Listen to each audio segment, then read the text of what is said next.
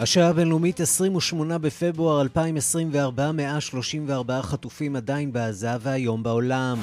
עובר הלחץ הבינלאומי על ישראל בשל המצב ההומניטרי המחמיר בעזה. מועצת הביטחון של האו"ם התכנסה אתמול לדון. ארגוני הסיוע הציגו תמונה קודרת. At least five hundred seventy-six thousand people in Gaza, one quarter of the population, one step away from famine. לפחות חמש מאות שבעים ושישה אלף איש בעזה, רבע מהאוכלוסייה, נמצאים מרחק צעד אחד מרעב, אומר רמש רג'י סינגהם, מנהל התאום בסוכנות הסיוע לעניינים הומניטריים. The breakdown in civil order, driven by sheer desperation, is preventing the safe distribution of aid. The staff on our convoys witnessed catastrophic conditions in the north. Food and clean water are scarce, malnutrition is soaring, and disease is rife. התמוטטות הסדר האזרחי שמייצר הייאוש המוחלט מונעת חלוקה בטוחה של סיוע, אומר קארל סקאו מארגון המזון של האו"ם. זהו צורך הומניטרי מוחלט. הצוות בשיירות שלנו היה עד לתנאים קטסטרופליים בצפון, מחסור במזון ומים נקיים, תת תזונה גואה ועלייה בשיעור המחלות. ארגוני הסיוע מאשימים את ישראל, אבל סגן השגריר הישראלי ברט ג'ונתן מילר מאשים את האו"ם. Yesterday Israel permitted and facilitated the airdrops of sixty-four Jordanian and French food packages throughout northern Gaza. The U N on the other hand has refused to deliver aid to this area. U N agencies' decision to suspend the distribution of aid to northern Gaza is not only counterproductive but harmful to the Palestinian civilian population, and it also used as yet another way to demonize Israel. אתמול אפשרה ישראל הצנחה של שישים וחמש חבילות סיוע מירדן ומצרפת בצפון רצועת עזה. האו"ם סירב להעביר סיוע לאזור הזה. החלטת ארגוני הסיוע להפסיק להכניס ציוד לצפון עזה לא רק לא מועילה, אלא מזיקה לאוכלוסייה הפלסטינית, והופכת לעוד דרך שבה משתמשים כדי להציג את ישראל כלא אנושית. הפריימריז הדמוקרטים והרפובליקנים במישיגן הסתיימו הלילה בניצחונות קלים של ג'ו ביידן ודונלד טראמפ. ערב הבחירות גאו הקולות במחנה הדמוקרטי להצבעת מחאה נגד הנשיא ביידן בשל תמיכתו בישראל.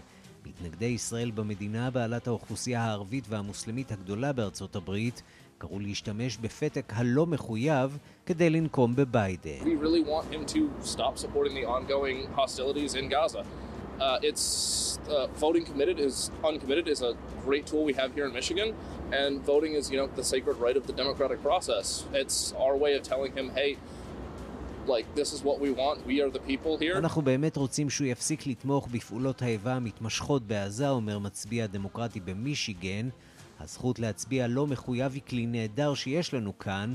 זאת הדרך שלנו להגיד לו, היי, זה מה שאנחנו רוצים. האם מדינות אירופה צריכות לשלוח חיילים להילחם באוקראינה? שיח בשאלה הזאת הציט שלשום נשיא צרפת עמנואל מקרון, שאלה שעוררה התנגדות נחרצת בגרמניה למשל. Sur ces cinq points, il n'y a pas de consensus aujourd'hui pour envoyer de manière officielle, assumée et endossée des troupes au sol.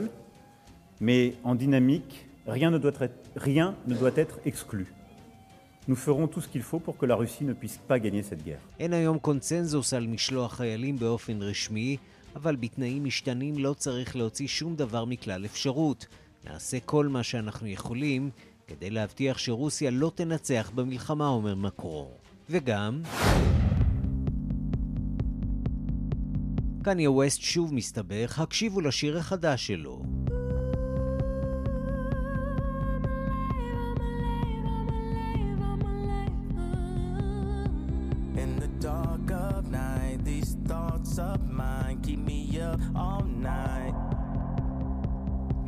ואם זה נשמע לכם מוכר, זה לא במקרה.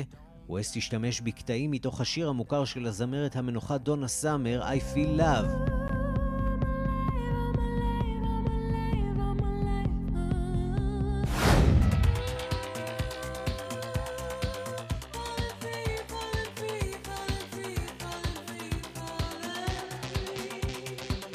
האלמן של סאמר אומר, ווסט ביקש להשתמש בשיר ואנחנו סירבנו. כתב התביעה בדרך.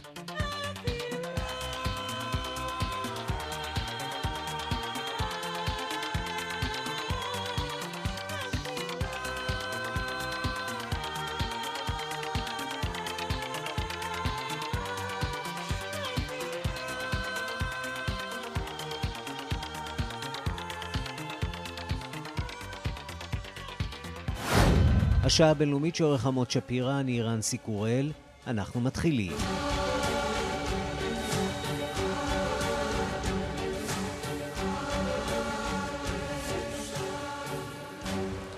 שלום אהב לכולכם ושלום גם לרומן סורקין ובן שיינגוט שנמצאים איתנו כאן מעבר לזכוכית. אנחנו פותחים עם נשיא מצרים, עבדל פתח א-סיסי, שאומר לפני שעה קלה בנאום בקהיר, שבימים הקרובים נגיע להפסקת אש, ואז יתחיל סיוע אמיתי לתושבי הרצועה בתחומים שונים. ובתוך כך רוסיה והחמאס ממשיכים להעמיק את הקשרים ביניהם. רוסיה עומדת לארח במוסקבה מפגש של מחבלי חמאס, ג'יהאד איסלאמי ופלגים פלסטינים נוספים, והכל במטרה מוצהרת לגבש אחדות פלסטינית. שלום לדוקטור אלכסי נירנבורג, מכאן חדשות בדיגיטל. שלום ערן, אין שום דרך אחרת להגיד את זה, רוסיה עומדת לארח בסוף השבוע הקרוב ועידת טרור בעיר הבירה שלה. עד כדי כך. הת... ממש כך. למוסקבה התקבצו נציגים של מרצחי חמאס, ג'יהאד אסלאמי, משלחת של הרשות הפלסטינית ופלגים נוספים, כדי לדון במחלוקות שמנעת אחדות פלסטינית. זו ההגדרה של המפגש הזה. על פי הטענה הרוסית איראן, הפילוג בין חמאס לפתח מנוצל על ידי ישראל למעט למנוע את הקמתה של מדינה פלסטינית. לכן אם הצדדים יגיעו להסכמות על אחדות, לישראל לא יישארו תירוצים כדי למנוע את הקמתה של אותה מדינה פלסטינית. על פי הדיווחים ברוסיה, נציגי המשלחות צפויים להגיע היום למוסקבה ולהשתתף באירוע שיפתח מחר במכון למזרחנות של האקדמיה הרוסית למדעים. שם תמים לכאורה, אבל זהו מכון מחקר מוביל הקשור במשך עשרות שנים לשירותי המודיעין ומשרד החוץ הרוסי. לא בהכרח מדעים, זה, זה מה שמעסיק אותם שם, אתה אומר. ממש לא, והמכון הזה ידוע בעמדותיו האנטי-ישראליות עוד מהתקופה הסובייטית. בראש משלחת של מחבלי חמאס צפוי לעמוד מוסא אבו מרזוק, שזהו ביקורו השלישי במוסקבה מאז טבח שבעה באוקטובר ותחילת הלחימה בעזה. צריך להדגיש, כמעט בכל מדינות המערב, רוב הארגונים להם פורצת מוסקבה שטיח אדום מוגדרים כארגוני טרור. אבל רוסיה לעומת זאת מתעקשת גם כעת, אחרי הטבח בעוטף, שלא להכריז על חמאס כארגון טרור, בטענה שהארגון לא ביצע מעשים המוגדרים כטרור בשטח הפדרציה הרוסית. עם או בלי קשר לוועידה המבישה הזאת, רוסיה ממשיכה בטון חריף במיוחד נגד ישראל, ושוב מככב כאן במרכאות כמובן שגריר רוסיה באום וסילי נבנזיה. האיש שטען בתחילת המלחמה שלישראל אין זכות להגנה עצמית, על פי החוק הבינלאומי כמובן, היקה אמש שוב כשטען בדיון במועצת הביטחון שישראל משתמשת בהרעבה כנשק נגד הפלסטינים בעזה. הנה. По оценкам, которые мы услышали и сегодня, риск полномасштабного голода возрастает каждый день. По практике выпуск такой, таких документов является красной чертой. Перешагнув ее в контексте газа при отсутствии действенной реакции, члены Совета Безопасности разделят... ובכן אומר שגריר רוסיה באום, על פי הערכות ששמענו היום, סכנת רעב המוני בעזה הולכת וגדלה. זה קו אדום. אם לא ינקטו צעדים, חברי מועצת הביטחון יישאו באחריות על השימוש שעושה ישראל ברעב ככלי לניהול מלחמה. ערן, אפשר להבין את הצורך של ירושלים לשמור על היחסים עם רוסיה, ולא להידרדר לנתק של תקופת ברית המועצות. אבל כשאנחנו מסתכלים על רצף ההתבטאויות והמעשים של מוסקבה בחודשים האחרונים, לא נותר לה לקבוע שהיא מתנהגת לפחות ברמה ההצהרתית, כמדינה עוינת על מלא מלא ביחס לישראל, ואפילו לא עושה שום מאמץ ולא הקטן ביותר להסתיר זאת.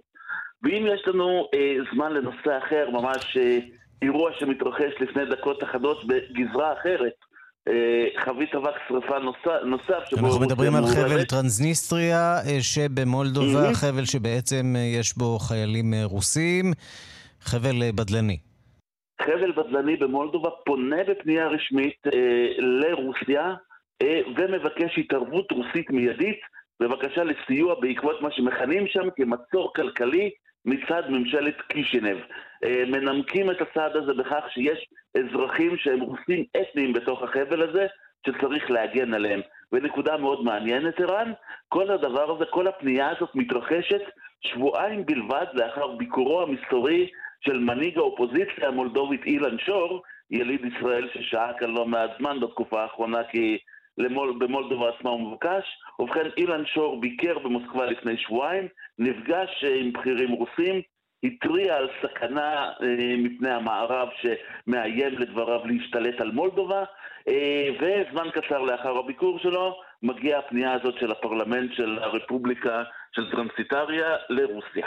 אנחנו כמובן נעקוב. תגיד, יכול להיות שטרנסניסטריה, והעלינו את זה באחת השיחות שלנו כאן השבוע, הולכת לקראת בקשה ממוסקבה להכיר בה כחלק מרוסיה? תראה, אנחנו, אנחנו זוכרים שכל העניין במזרח אוקראינה, בדוניינסק ולוגנסק, התחיל כביכול מבדלנים, מתושבים רגילים ממוצא רוסי, שפנו לרוסיה וטענו שהם חשו מקופחים בהיותם מזרחי אוקראינה. לא מן הנמנע שאת אותו התסריט רוסיה מנסה אה, לפתח בגרסה המולדובית שלו. אי אפשר לפסול את זה על הסף. אלכס נירנבורג, תודה. תודה לך. אנחנו מכאן אה, לעניין אה, אחר, יום אה, האישה בקנדה. אירועי יום האישה הבינלאומי בפתח, ונראה שבקנדה ממשיך, ממשיכים לתת מקום של כבוד לנשים כמעט, כאשר מדובר באישה הישראלית והיהודיה, זה כבר סיפור אחר. בוונקובר החליטו להקדיש השנה את יום האישה הבינלאומי ללוחמות פלסטיניות, אפילו כאלה שביצעו פיגועים או, או הטילו ספק בטבח, ובאונטריו אירוע שלם בוטל לאחר שהוסרה ממנו הדוברת המרכזית, כמובן אתלטית ישראלית. מוונקובר כתבתנו לימור שמואל פרידמן. בוונקובר הוחלט לייחד השנה את יום האישה הבינלאומי ללוחמות חופש פלסטיניות. אף מילה על השבעה באוקטובר, על נשים שנאנסו, על נשים שנחטפו מביתן, על אמהות שנרצחו בשל זהותן.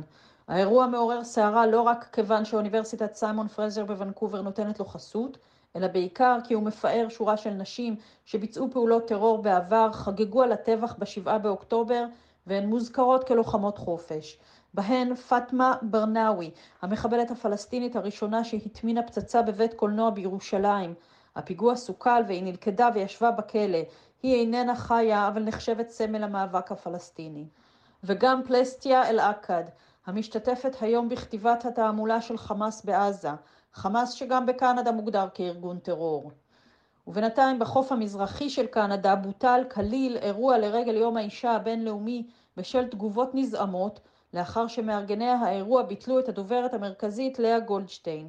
גולדשטיין, ילידת קנדה ששירתה בצה"ל לפני יותר מ-שלושים שנה, הוזמנה לאירוע כאישה הראשונה שזכתה במרוץ אופניים חוצי אמריקה, ובגיל שבע עשרה זכתה באליפות עולם בקיקבוקסינג. The organizer of the Inspire event said that there was an uprising and protesting um about me coming to the event and that if I don't you know, provide a statement condemning what's happening in Israel, that I have to be removed. And if I don't do that on top of that, that their sponsors will also pull out. בשבת בבוקר אני מקבלת מסר ממשרד ההפקות שישנה התנגדות לכך שאני הופיעה באירוע, ושאם אני לא מצהירה שאני מגנה את מה שקורה בישראל, יבטלו את הופעתי כליל, וגם הספונסרים יהיו בביטול, אמרה לנו גולדשטיין. לדבריה היא לא הספיקה להגיב, ולמחרת קיבלה מייל נוסף, שהמצב החמיר ואין ברירה אלא להחליף אותה בדובר אחר. So then on Sunday morning before we have a second chance to take a second breath, we get another message saying the situation has escalated and we have no choice but to replace me with another speaker. לדברי גולדשטיין, מה שחרה לה יותר מכל, העובדה ששירתה בצה"ל מעולם לא עמדה באוכריה, וכעת כשהיא מודחת בשל כך, איש לא הזכיר את אירועי השבעה באוקטובר. What's really um, kind of disturbing is it was very one-sided. you know like like why wasn't she fighting on the behalf of you know how did this start in the first place you know what about October seventh what about the Hamas being a terrorist group like why isn't any of that mentioned מה עם השבעה באוקטובר, היא אומרת, ולמה לא מוזכר שחמאס זה ארגון טרור? גם התגובות לביטולה של גולדשטיין כדוברת לא איחרו לבוא, ובמקרה הזה כאמור האירוע כולו בוטל. נראה שאין באמת סיבה לחגוג. מוונקובר, לימור שמואל פרידמן. אין תמונה מצערת מאוד שמגיעה מקנדה של רדיפת ישראלים, אין דרך אחרת לתאר את זה, ישראלים או כאלה ששירתו בצה"ל, וזה בהחלט צריך להדאיג גם את הרשויות שלנו כאן בהתנהלות מול קנדה. שלום לכתבנו בוושינגטון נתן גוטמן. שלום ערן. הייתי רוצה להגיד שאצלכם המצב קיצוני פחות, אבל זה לא בדיוק המצב, נכון? אני לא יודע אם קיצוני או לא, אבל בהנחה שאנחנו מדברים על הפריימריז במישיגן אתמול, בהחלט היה שם קול, ששם אנחנו שומעים אותו לראשונה בתוך המערכת הפוליטית, קול של בוחרים, גם פרוגרסיבים, גם בעיקר ערבים אמריקנים ומוסלמים אמריקנים, שהשתמשו בפריימריז האלה שנערכו אתמול במדינת מישיגן, מדינה שבה יש אוכלוסייה ערבית אמריקנית משמעותית, השתמשו בהם כדי לשלוח מסר לביידן, והמסר הזה הוא בגדול, אם אתה תמשיך בתמיכה הזאת בישראל ובמדיניות שלך בעזה, אתה עלול לאבד את הקולות שלנו עם, בבחירות בעצם המקדימות, בבחירות המקדימות מאפשרות למצביעים להצביע בפתק, או זה בעצם לא פתק, אני מניח שהכל מתבצע באופן אלקטרוני, שלא תומך באף אחד מהמועמדים, סוג של הצבעת כן. מחאה נגד ביידן. בדיוק, לא מחויב, אפשר להצביע לא מחויב, uncommitted, ואגב, תמיד יש כאלה רבים שמצביעים כך, אבל הפעם היה ארגון מקומי שאמרו, ככה אנחנו נגרום לביידן להקשיב לנו, כמה שיותר אנשים אמרו, תצביעו לא מחויב, ואכן, יותר ממאה אלף בוחרים דמוקרטיים במישיגן בחרו לא מחויב, שלושה עשר אחוז מהקולות. אז נכון שביידן כמובן ניצח, שמונים ואחד אחוז, אבל הם אומרים, המספר הזה צריך להדאיג אותו לקראת הבחירות, כי מישיגן היא מדינה מת, מתנדנדת. בוא נשמע אולי את המארגנת של הקמפיין הזה, לילה אלבד, ראש תנועת הקשיבו למישיגן, שהיא גם אחותה של רשידה טלב. I can't express enough the amazing team that has come together to put uncommitted on the map as everyone is looking at Michigan in order to save lives. I want to remind everyone that a vote uncommitted was a humanitarian vote. It was our vote to save as many lives as possible. הצבענו כך כדי להציל כמה שיותר חיים. עכשיו רק נסביר מה הרעיון מאחורי זה. הרעיון הוא ש... אם ביידן ואנשי הקמפיין שלו מסתכלים על מישיגן, מדינה מתנדנדת, מדינה שהוא חייב לנצח בבחירות, ואומרים, תראו, הפסדנו מאה אלף קולות של בוחרים שלא מתלהבים מביידן כרגע, אם זה קורה בבחירות הכלליות, אנחנו עלולים להפסיד את כל, ה... את כל הנשיאות רק בגלל זה, ולכן צריך לשקול גם את ההשלכות הפוליטיות של התמיכה של הממשל בישראל בנושא של עזה. עכשיו, זה מסר שכבר כמה זמן מחלחל, וביידן גם עושה ומתאים את השינויים, את המדיניות שלו, קצת כדי לענות לזה, כך שבקמפיין שלו מקווים שבסופו של דבר, כאשר הבוחרים הכועסים האלה ממישיגן וממדינות אחרות, יגיעו לקלפי בנובמבר ויסתכלו או דונלד טראמפ או ג'ו ביידן, הם יבחרו בסופו של דבר בביידן, אבל זה בהחלט חשף את החולשה. ויש בכל זאת גורמים שמנסים לגנוב את הקולות האלה אליהם, ואני מתייחס לג'יל סטיין, מועמדת מהשמאל הקיצוני האמריקני, והיא בימים האחרונים משבחת את מעשה ההתאבדות של אותו חייל אמריקני מחוץ לשגרירות הישראלית בוושינגטון, מנסה אולי ליירט את הקולות האלה מג'ו ביידן. תראה, ההנחה היא כן, ברור שיש יש אותה, ההנחה היא שבסופו של דבר זה לא מה שישנה הרבה, יש גם את קורנל ווסט כמובן, אנחנו צריכים לזכור שגם כן רץ פחות או יותר על הכרטיס הזה של השמאל הפרוגרסיבי, בסופו של דבר הקהילה הערבית האמריקנית, זו שהובילה את המהלך הזה אתמול במישיגן, לא נחשבת לקהילת שמאל מאוד מובהק, אולי, אולי תושבי האוניברס... האוניברסיטאות שהצביעו כך כן, אבל הקהילה עצמה לא בהכרח, כך שתהיה זליגה מסוימת אולי אל מועמדים שלישיים, אבל החשש העיקרי בקמפיין של ג'ו ביידן, זה שהאנשים האלה שכועסים, שיש להם משפחה בעזה, שמסתכלים על הסיוע האמריקני המסיבי לישראל, שרואים את הפעולות שנעשות בשטח, שהאנשים האלה יגידו, תראו, אנחנו לא יכולים להביא את עצמנו להצביע לג'ו ביידן, אנחנו נשב בבית. אם מאה אלף איש ישבו בבית, אז ג'ו ביידן שניצח ב-מאה וחמישים אלף קולות בלבד את מישיגן, נמצא שם בבעיה. נתן גוטמן, כתבנו בוושינגטון, תודה. תודה, אירן.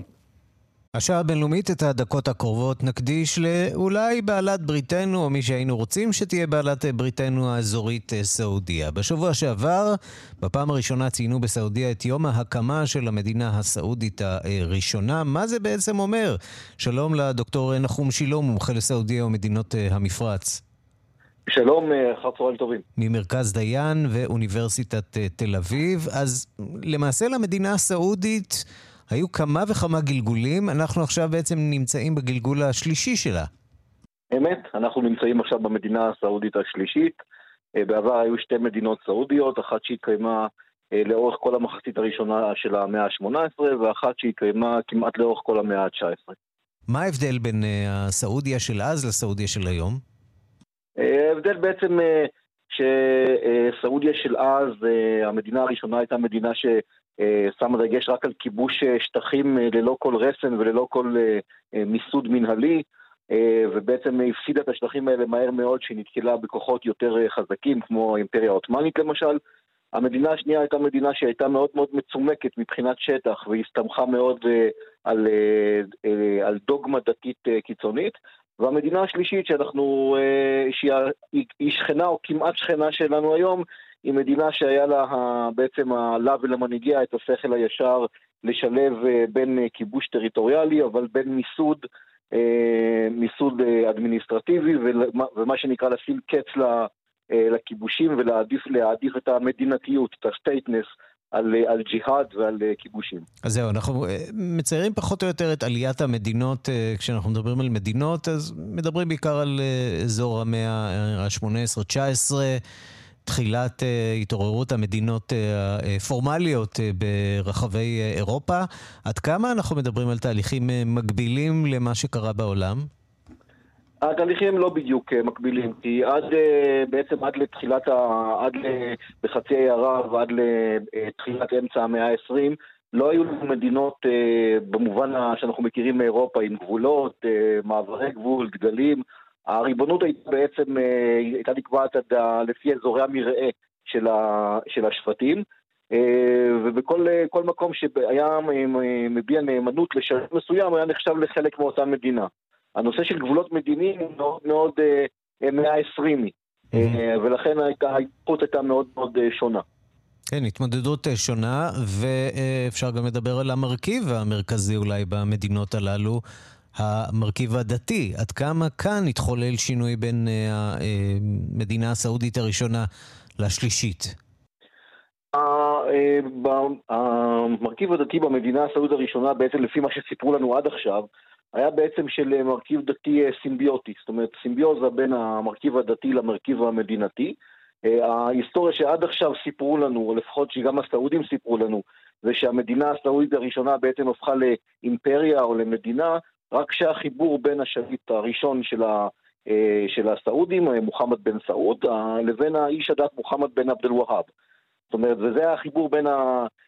בין המדינתיות, בין המדינה לבין הדת, שחיבור שכל אחד בסעודיה המודרנית שמע עליו, מכיר עליו, במיוחד הדוגמה הוואבית הקיצונית. ועכשיו יש לנו עם ה, מה שנקרא עם הצו המלכותי, שנקרא, שהכריז על יום ההקמה, אנחנו פה מדברים על שינוי של, של מאה ושמונים מעלות בעצם. אנחנו בעצם מדברים על צומת דרכים שסעודיה נמצאת בתוכה, בתוכו, לא רק ביחס לישראל, לא רק ביחס לארצות הברית ולמערב, אלא בראש ובראשונה ביחס לעצמה וביחס לדת, נכון? נכון מאוד. למעשה בעצם כל מה שעד, ממש עד לשנים האחרונות, היה איזשהו ריקוד טנגו בין השליטים לבין אנשי הדת, זאת אומרת תמיד ששליט מבית סעוד לובה באיזשהו איש דת בכיר ממשפחת אל אל-שייך, שזאת המשפחה של השייך מוחמד בן עבד אל-והאב, שזה בעצם, וסעודיה נתפסה בעיני כולם כ- כמדינה והאבית. כן, והאביה, למי שלא מכיר, זה בעצם הדוגמה היותר קיצונית של, ה- של הדת המוסלמית הסונית, mm-hmm. שנשענת על האסכולה החנבלית, וכל מה שאנחנו שמענו בנושא של אילוץ של אנשים ללכת לתפילות, ועונשי גוף, וכריתות איברים, זה בעצם היה, למשל, איסור על נשים לעשות כל מיני דברים. זה היה בעצם יישום של הדוגמה הווהאבית.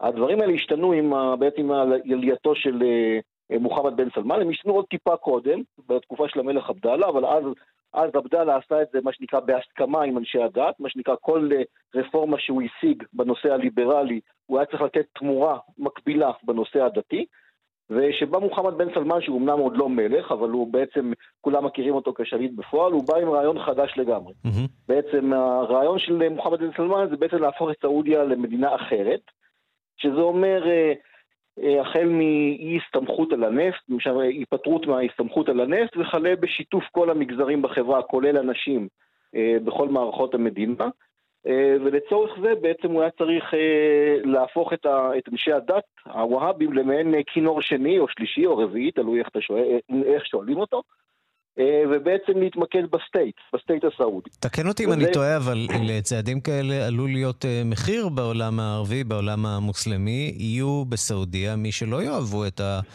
ההתרחקות הזאת אולי מהמסגרת הדתית הווהאבית הנוקשה. נכון, וזה מאוד מאוד מעצים את הסכנה להישרדותו של שלטונו של מוחמד בן סלמן. עכשיו, די אם נסתכל על מעבר לגבול, מה קרה באיראן כשהשאה הפרסי ניסה להעלים או למזער את נושא הדת ואת נושא הדת ולהעצים את את המלוכה על חשבון הדת, אנשי הדת התקוממו. עכשיו, כמובן שסעודיה זה לא איראן, אבל uh, מה שמוחמד בן סלמן עכשיו עשה, כמובן, המלך חתם על הצווים, אבל יורש העצר הוא, הוא עמד מאחורי זה, uh, הכריזו על יום ההקמה. עכשיו, יום ההקמה, ההקמה זה משהו שגם בעירייתי וגם בעיריית הפרשנים, זה בעצם uh, כאילו אמרו לוואביה, לחלק הווהאבי בסעודיה, אתם עכשיו בצד, לא צריך אתכם יותר. Mm-hmm. כי, כי בעצם מדובר, מה זה יום ההקמה? הוא קובע שההקמה של סעודיה היא לא הייתה מהחיבור בין איש הדת לבין ה... לבין השליט, אלא רק מיום עלייתו של השליט לשלטון, השליט הראשון בשנת אלף שבע מאות עשרים ושבע. על פניו זה נשמע כמו צעד מסוכן מאוד מאוד, מבחינתו של בן סלמן. זה יכול להיות צעד מסוכן, אבל בל נשכח שמוחמד בן סלמן עשה בשבע, שמונה שנים האחרונות צעדים מאוד מאוד דרסטיים נגד אנשי הדת הקיצוניים, כולל נקיטת צעדי ענישה ומניעה מאוד מאוד... מאוד מאוד חריפים, שתוך שימוש כמובן בהרבה מאוד, הרבה מאוד כוח. ואפשר להניח שגם מהשכנה מצפון, איראן, יהיו מי שינסו להיכנס לשסע הזה שבין אנשי הדת לבין משפחת המלוכה, נכון? כן, בהחלט. איראן מכירה היטב את השכנות שלה, והיא תנסה, כל, כל הזדמנות שיש לה, היא תנסה כמובן לתקוע טריז בין המרכיבים השונים במרקם הסעודי. אבל צריך גם להבין שיש בזה גם הזדמנויות לאזור. עכשיו, למה אני מתכוון? צריך להבין, בשביל להבין את ההזדמנויות האלה, צריך להבין את תוכנית עשרים שלושים של מוחמד בן סלמן, שבעצם הוא בעצם רוצה ליצור סעודיה מודרנית, שבמקום להסתמך על נפט, היא מסתמכת על הייטק, על תיירות, על תעשייה, שמשתפת את כל המגזרים בחברה, כולל אנשים כמובן, ובעצם זה סעודיה הולכת לכיוון שלפחות לפי מוחמד בן סלמן, לכיוון של מדינה יותר מתונה, כן? זאת אומרת, כבר נעשו צעדים כמו רישיונות נהיגה לנשים, כמו שיתוף לנשים במערכות המדינה, כמו בהסרת המגבלות על נשים. ובמדיניות החוץ זה גם אומר להתקרב יותר לארצות הברית, להתקרב יותר לישראל, לאפשר בעצם את הקשר הזה. עד כמה המלחמה האחרונה להערכתך פגעה בסיכוי באמת לממש אולי את החזון הזה שניסה לקדם בן סלמן של נורמליזציה עם ישראל? אני לא בטוח שהיא פגעה, כי המיטוט חמאס או פגיעה קשה בחמאס זה גם אינטרס סעודי. שאלת השאלות זה מה יהיה מה שנקרא ביום שאחרי. אם ביום שאחרי מדינת ישראל תלך לכיוון של הסדרים מדיניים והחייאת הציר המתון, אז בהחלט יהיה לסעודיה, יהיה אפשר... השאלה אם סעודיה מוכנה באמת להפשיל שרוולים ולתת עבודה בכל מה שמתרחש בעזה, ואיך רואה את כל הסיפור הזה מצרים מהצד? סעודיה תהיה מוכנה לתת עבודה במידה שהצעד הראשון יהיה מכיוון ישראל, לפחות בממד ההצהרתי. צריך להבין שסעודיה לפחות מבחינה רשמית היא... עמדת הפתיחה שלה זה בעצם יוזמת השלום הסעודית, שעוד ניזום מאוד בתקופת עבדאללה. סעודיה רואה את הדברים מבחינה אסטרטגית. ישראל היא לא החשובה ביותר. החשובה ביותר היא ארצות הברית, ומה ארצות הברית יכולה לתת לסעודיה מבחינת נשק, הגנה, תוכנית גרעין וכיוצא בזה. לא בטוח שהיא יכולה לתת כל כך הרבה בשנה הקרובה שהיא שנת בחירות. נכון, אבל הסעודים מסתכלים לטווחים יותר ארוכים. זאת אומרת, הסעודים רואים את הדברים במבחינה אסטרטגית. הנושא של המלחמה בעזה כרגע, כל עוד, בוא נגיד, הסעודים לא מזילים יותר מדי דמעות כשכוחו של חמאס נחלש, אבל עוד פעם, יש להם מחויבות לעולם הערבי, והם לא יוכלו מה שנקרא לקבל נגיד שלטון אזרחי ישראלי בעזה, או גירוש כמות גדולה של תושבים, תושבים מהרצועה, זה הם לא יוכלו לקבל, אבל בהחלט מתי שתסתי, כאשר תסתיים המלחמה בעזה, הסעודים רואים קודם כל את האינטרסים שלהם, והאינטרסים שלהם זה ליצור ציר, ציר מתון מול הציר האיראני, ולצורך זה המלחמה בעזה היא לא, היא לא game changer, אבל כמובן תלוי איך היא תתפתח. אם היא תתפתח למשהו שהוא שלטון ישראלי צבאי ואזרחי בעזה, זה יכול להיות בעיה ולעכב את הדברים. דוקטור נחום שילה, מומחה לסעודיה ומדינות המפרץ ממרכז דיין באוניברסיטת תל אביב, תודה רבה לך על הדברים. תודה, המשך יום טוב. עסקנו כאן בחרמות על ישראל, מרבה הצער יש הרבה מה לדווח בתחום הזה, אלפי אומנים ואנשי תרבות מאיטליה וממדינות אחרות ביקשו מאיטליה לשלול את השתתפותה של ישראל בביאנלה בוונציה, שנחשבת לאחת מתערוכות האומנות הנחשבות בעולם. שר התרבות האיטלקי דחה את הבקשה בנימוק שישראל היא מדינה דמוקרטית שמגנה על עצמה מטרור. עוד פרטים מביא כתבנו ברומא, יוסי בר. השנאה נגד ישראל הולכת ומתרחבת בציבור האיטלקי. הפגנות אלימות בהם שורפים דגלי ישראל ומכנים את הפעולה הצבאית רצח עם מתקיימות בכל יום ברחבי איטליה. הן גובלות באנטישמיות ובניסיון לפגוע בבתי כנסת או במוסדות יהודיים. ממשלת איטליה הימנית תומכת בישראל ומביעה סולידריות עימה, אך לאחרונה נשמעים קולות גם מפיו של שר החוץ אנטוניו טייאני על כך שישראל מגזימה, וקריאות מהשמאל ומהימין על הצורך בהפסקת אש. ארגונים, בעיקר שמאלנים, קוראים להחרים את ישראל, ובימים אלה פורסמה עצומה של אלפי אנשי תרבות, בהם אומנים ומרצים באוניברסיטאות, הדורשים לשלול את השתתפותה של ישראל בביאנלה לאומנות בוונציה, אחת מתערוכות האומנות העכשווית היוקרתיות בעולם, שתיפתח ב-עשרים באפריל. זו המהדורה ה-שישים, והשנה אמור לבקר בה גם האפיפיור פרנציסקוס. כתשעת אלפים אנשי תרבות כתבו כי השתתפותה של ישראל בתערוכה מהווה תמיכה במדיניות שלה וברצח העם שהיא מבצעת בעזה. החותמים מזכירים כי האיטלקים מנעו את השתתפותה של רוסיה כאשר פלשה לאוקראינה, וגם של דרום אפריקה בגלל משטר האפרטייד. שר התרבות האיטלקי ג'נארו סנג'וליאנו, ידיד ישראל, יצא בזעם נגד העצומה. העצומה היא בושה ולא מקובלת עליי, אמר השר. ביטוי החופש והמחשבה והיצירתיות של מדינת ישראל הדמוקרטית, אשר הותקפה בידי ארגון טרור, אינו מוטל בספק. לישראל ולתושביה יהיה תמיד מקום בוונציה. כאן יוסי בר, רומא. שלום לדרור אידר. שלום וברכה, מרומא. השגריר שלנו מכהן לשעבר? מכהן, לשעבר. כן, לשעבר. לשעבר. אני במקרה ברומא. אה, זהו, קצת בלבל אותי הנוכחות שלך ברומא לרגע.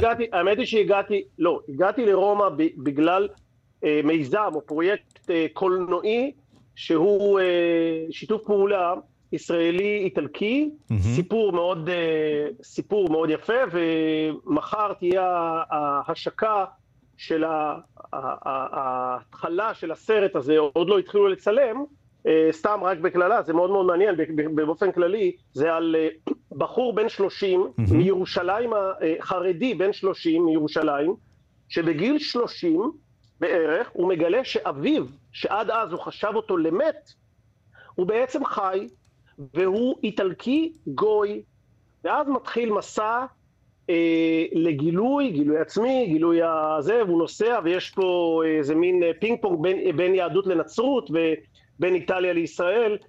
סרט מאוד מאוד מעניין. אני מעורב מאוד בתסריט, כי נתתי המון הערות ואנחנו עובדים על זה.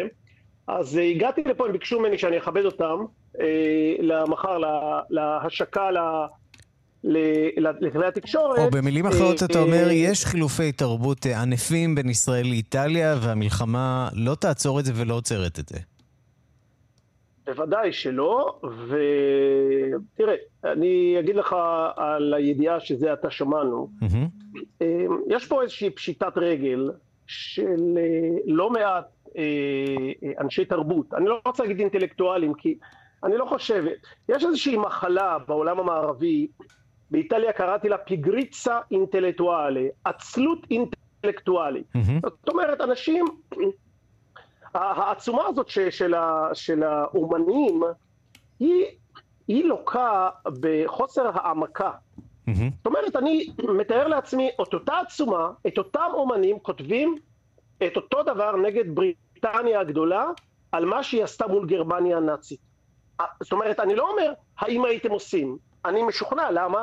כי אנחנו יודעים שבשנות ה-שלושים, לפחות בתחילה, בשנים הראשונות, לעלייתו של היטלר, העילית, האינטלקטואלית, האקדמית באנגליה, אה, אה, אה, כתבה והתבטאה בצורה מאוד מאוד מאוד חריפה נגד צ'רצ'יל וההזהרות שלו, ואמרו שהיטלר רק מדבר, מה זה משנה לכם? אתה יודע, תרשה לי לשחק רגע את פרקליטו של השטן, או, או להציג את הצד השני של המשוואה, אומרים אותם אינטלקטואלים, ההרס בעזה הוא ברור וניכר לעין, מניין ההרוגים שם מאוד גבוה, ישראל אומנם חולקת, אבל לא מציגה נתונים נגדיים, אנחנו שומעים מה אומרים באום, שמענו את הדיון באום, שאיתו התחלנו את המשדר הזה, עם ביקורת מאוד מאוד קשה על ישראל, על סיוע הומניטרי שנכנס ולא נכנס, יכול להיות ש...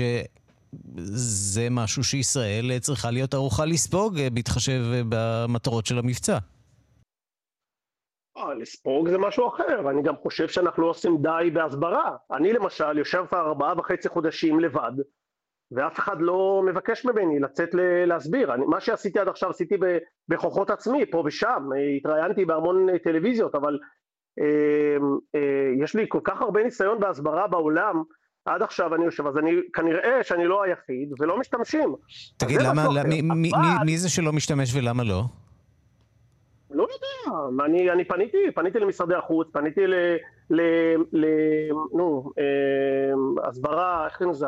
במערך ההסברה הלאומית, וכולם אומרים כן, כן, הם יודעים, הם יודעים מה עשיתי, הם יודעים מה עשיתי בתחום ההסברה. אני השארתי פה, אגב, באיטליה, לפני שסיימתי, השארתי פה ספר בין חמש מאות עמודים, שזה מסמך ההסברה הכי טוב שיש היום לישראל באיטלקי.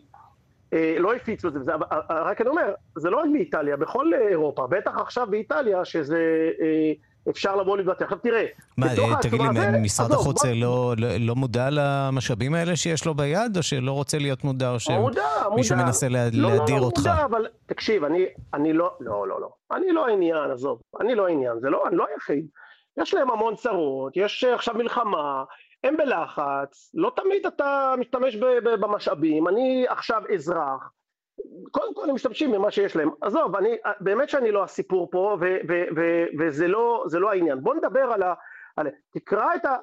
אם קראת את העצומה, בעצומה לא כתוב כמעט כלום על כך שהמנוולים האלה בשבעה באוקטובר mm-hmm. ביצעו בנו רצח עם, ולו יכלו, לא יכולים היו להרחיב את פעילותם, היו עושים את זה לכל ישראל. כן, הם בהחלט אומרים את זה שוב ושוב. אני, אני רוצה לשאול אותך אבל על המדיניות של... אנחנו, שנייה, אבל אנחנו לעומת זאת, תן לי רק לסיים את זה, אנחנו לעומת זאת, אנחנו החרבנו את המבנים, את עזה כמוצב הטרור הגדול ביותר שנבנה אי פעם באנושות.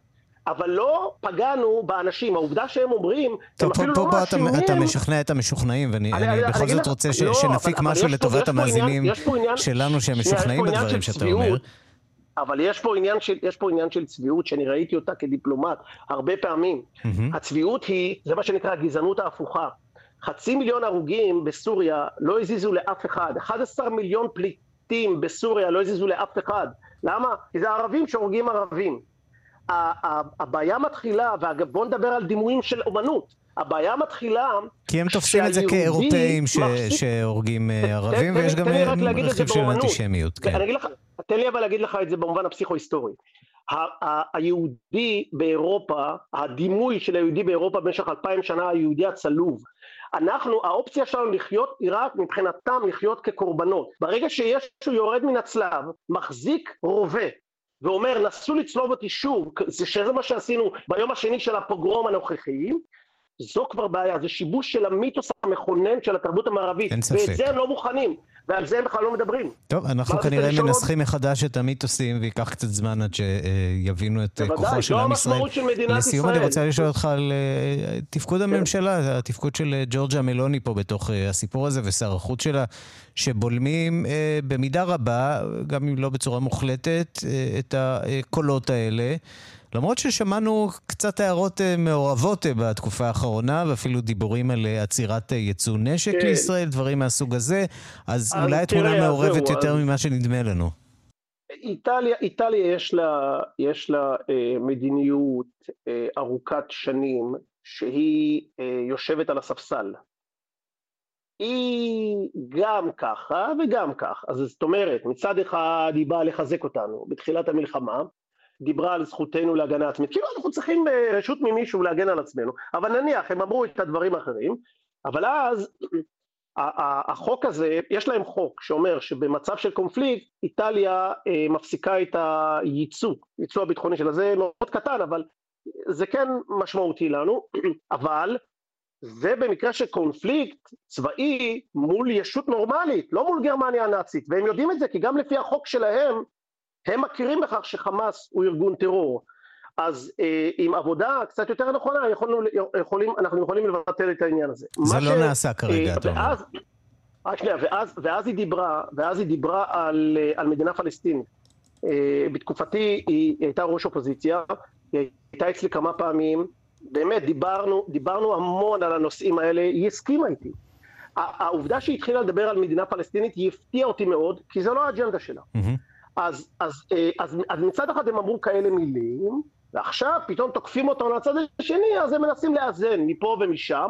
סנג'וליאנו אגב, ג'נרו סנג'וליאנו ידיד שלי, הוא באמת אוהב ישראל גדול, הוא אינטלקטואל, באמת אינטלקטואל, הוא כתב כמה ביוגרפיות רציניות, היסטוריון, ועשיתי איתו, רק אני אגיד לך שכשהוא היה מנהל הטלוויזיה האיטלקית, ביחד עשינו את האירוע הגדול ביותר שבמשרד החוץ עשו בשנים האחרונות. טוב, אבל יש פה בסוף, בסופו של דבר, הרבה הרבה מאוד פוליטיקה. אנחנו חייבים לסיים, אבל...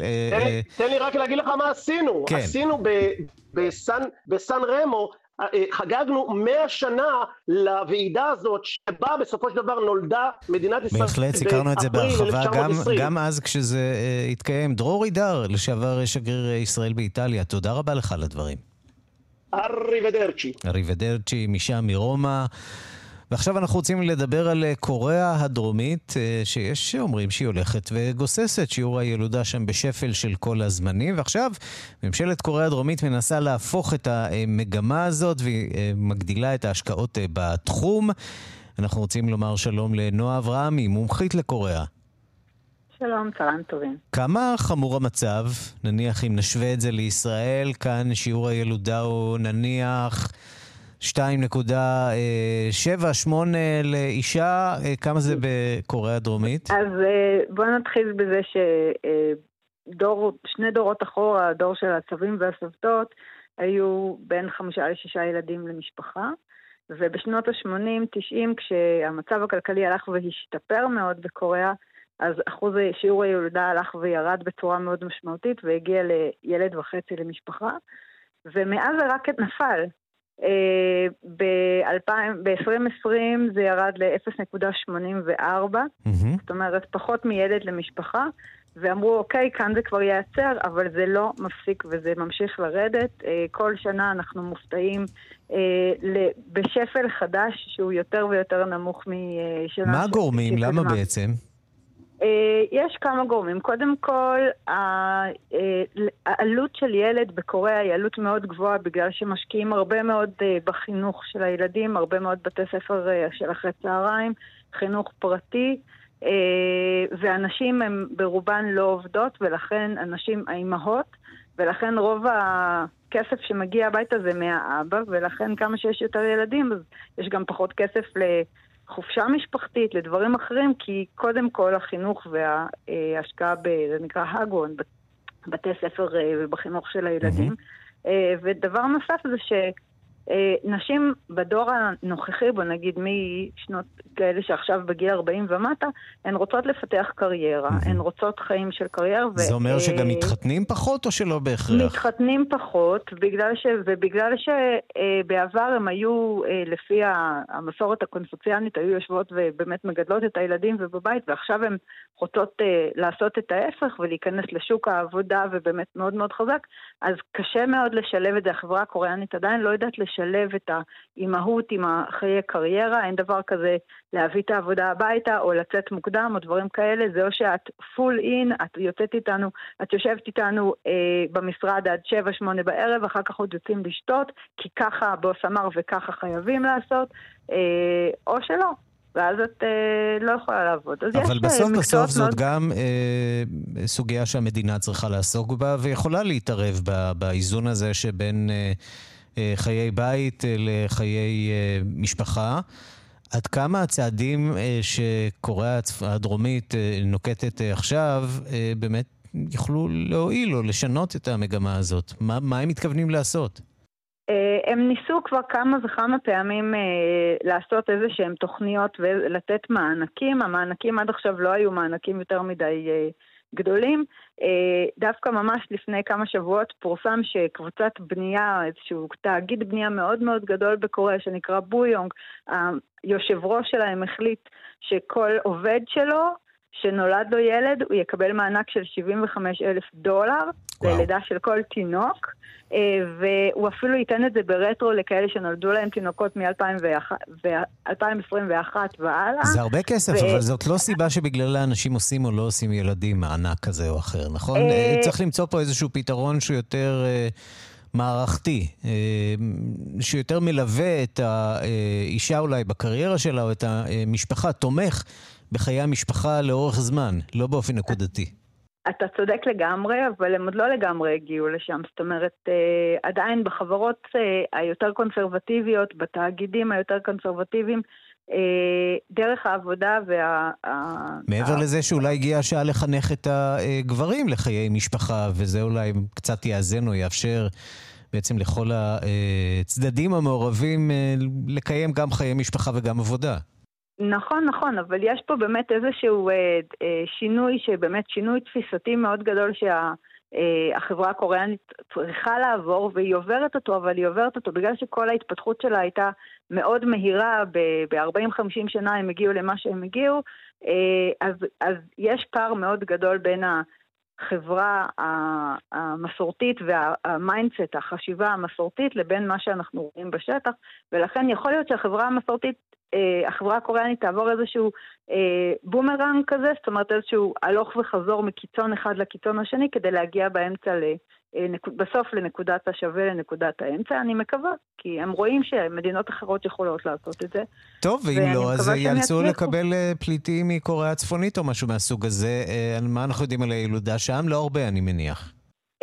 אנחנו יודעים שבניגוד לקוריאה הדרומית, שאמרנו, היחס הוא הפוך, ככל שהמצב הכלכלי הלך והשתפר, ובגלל זה הייתה ירידה בילודה, אז בקוריאה הצפונית, אז היחס הוא לא הפוך, אלא הוא יחס אותו דבר. זאת אומרת, ככל שהמצב הכלכלי בקוריאה הצפונית הפך להיות יותר ויותר ירוד, כך באמת הילודה הולכת ויורדת.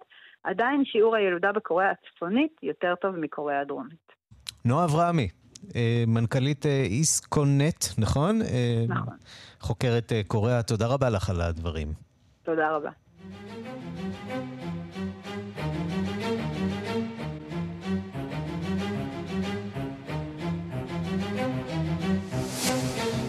בידיעה אחת שמגיעה אלינו מאפריקה, לאירוע ירי, ירי כבד בבירת צ'אד, אנג'מנה, לא ברור מה קורה שם, אולי עוד ניסיון הפיכה, נחכה ונראה. עד כאן השעה הבינלאומית שעורך עמוס שפירא, הטכנאי הוא רומן סורקין, אני ערן סיקורל, להתראות.